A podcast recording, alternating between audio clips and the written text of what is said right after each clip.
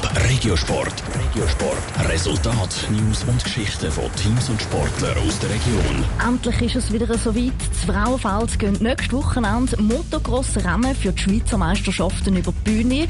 Es gibt Rennen zu sehen von den Junioren und von der Elite. Was Zuschauer erwarten können und wie das Programm der Fahrer aussieht, im Beitrag von Janik Höhn.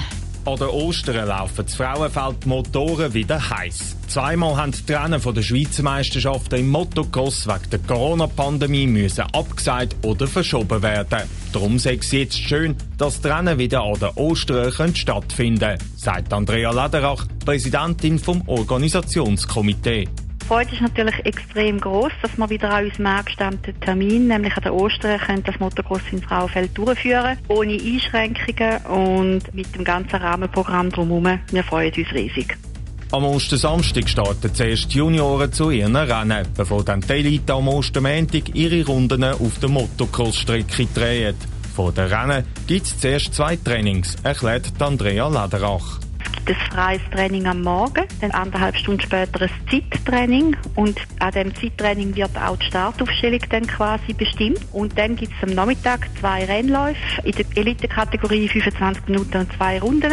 Für beide Rennen sammeln die Fahrer Punkte, die dann für die Schweizer Meisterschaft zusammenzählt werden. Fürs Wochenende hofft Andrea Lederach auf schönes Wetter. Sollte es stark regnen, müssten die Organisatoren ein bisschen umstrukturieren. Strecke, die können wir gut herrichten. Es ist fast problematischer beim Gelände drumherum, dass man dort halt einfach nicht viel kaputt macht beim Fahrerlager, wo meistens auf Landwirtschaftsland ist. Deshalb haben wir ja auch einen Plan B. Wenn es ganz schlimm ist, können wir auf der Zuckerfabrik parkieren und dann fahren die Fahrer hin und her, sodass wir keine Landschaden verursachen müssen. Neben dem schönen Wetter hoffen die Organisatoren auf ein erfolgreiches Rennfest und auf ganz viele Besucherinnen und Besucher. Neben den Rennen gibt es einen Festbetrieb mit einer Party am Samstagabend und einem Gottesdienst am Sonntag.